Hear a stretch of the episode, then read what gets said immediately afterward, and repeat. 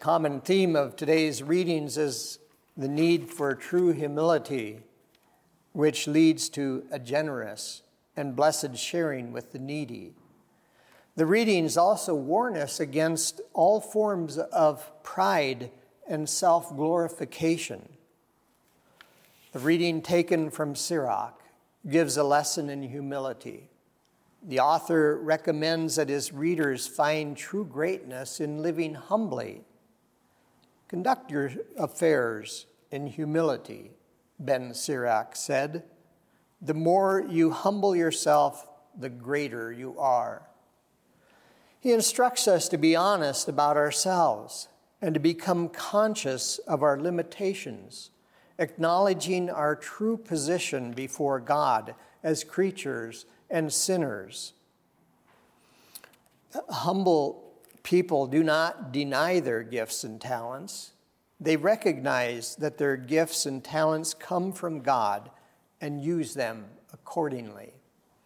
In the gospel passage, Jesus was invited to the Sabbath dinner given by a prominent Pharisee.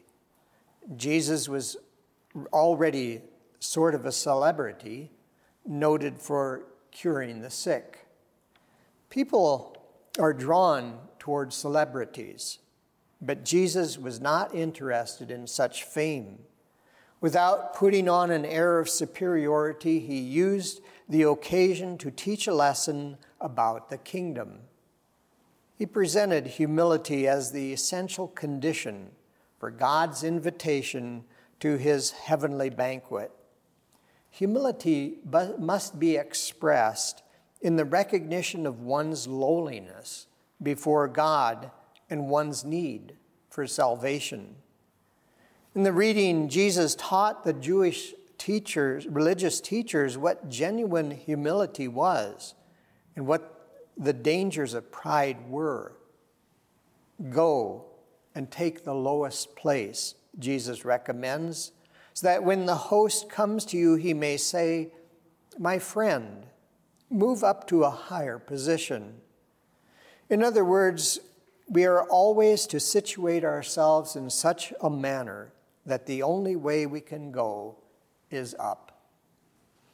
The great boxer Muhammad Ali once boasted, it is hard to be humble when you're as great as I am.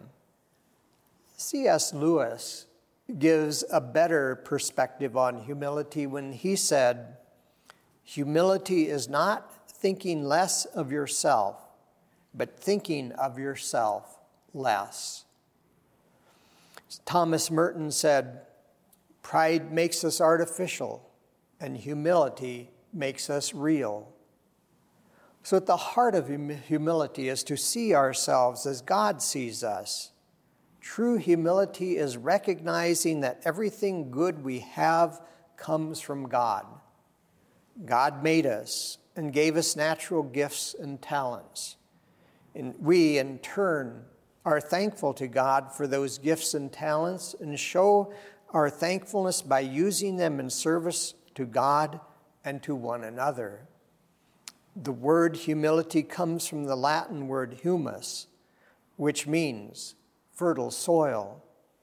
For just as pride is the root of all sins, humility is the root, mother, nurse, foundation, and bond of all virtue, as St. John Chrysostom once remarked. St. Augustine said, humility is so necessary for Christian perfection that among all the ways to reach perfection, humility is first, humility is second, humility is third. And he added, humility makes men angels, and pride makes angels devils.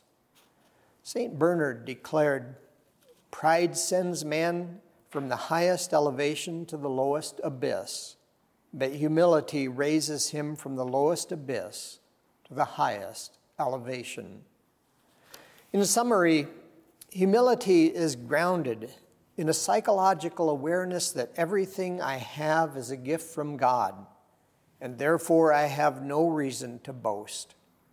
I must not use these God-given gifts to elevate myself above others. Rather, humility means the proper understanding of our own worth. We recognize that we are made in the image and likeness of God, and that we are called to help build the kingdom of God with our God-given gifts. Essentially, this means to connect with the homeless, the handicapped, the elderly, the outcasts, and the impoverished, the street people of the world, with the sacrificial love that gives without expecting a return. In the gospel, Jesus told the people not to invite friends and neighbors and the wealthy to their banquets, but rather to invite the poor, crippled, lame, and blind, who would be unable to repay them in kind. Jesus practiced what he preached when he gave us the Eucharist. We celebrate that coming banquet feast in heaven every time we come together for our Lord's Supper in Holy Mass. We are the spiritually poor, crippled, lame, and blind that Christ calls to himself.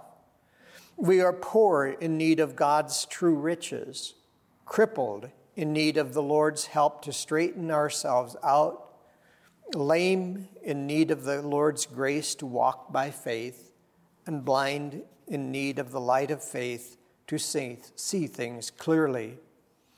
Let us accept Jesus' invitation by actively participating in this Eucharistic celebration. Then let us go forth from here to give ourselves in humble service to the lowly of the world. This is the way to form our hearts in humble gratitude and to live with that peace of heart that only true Christian humility can bring us.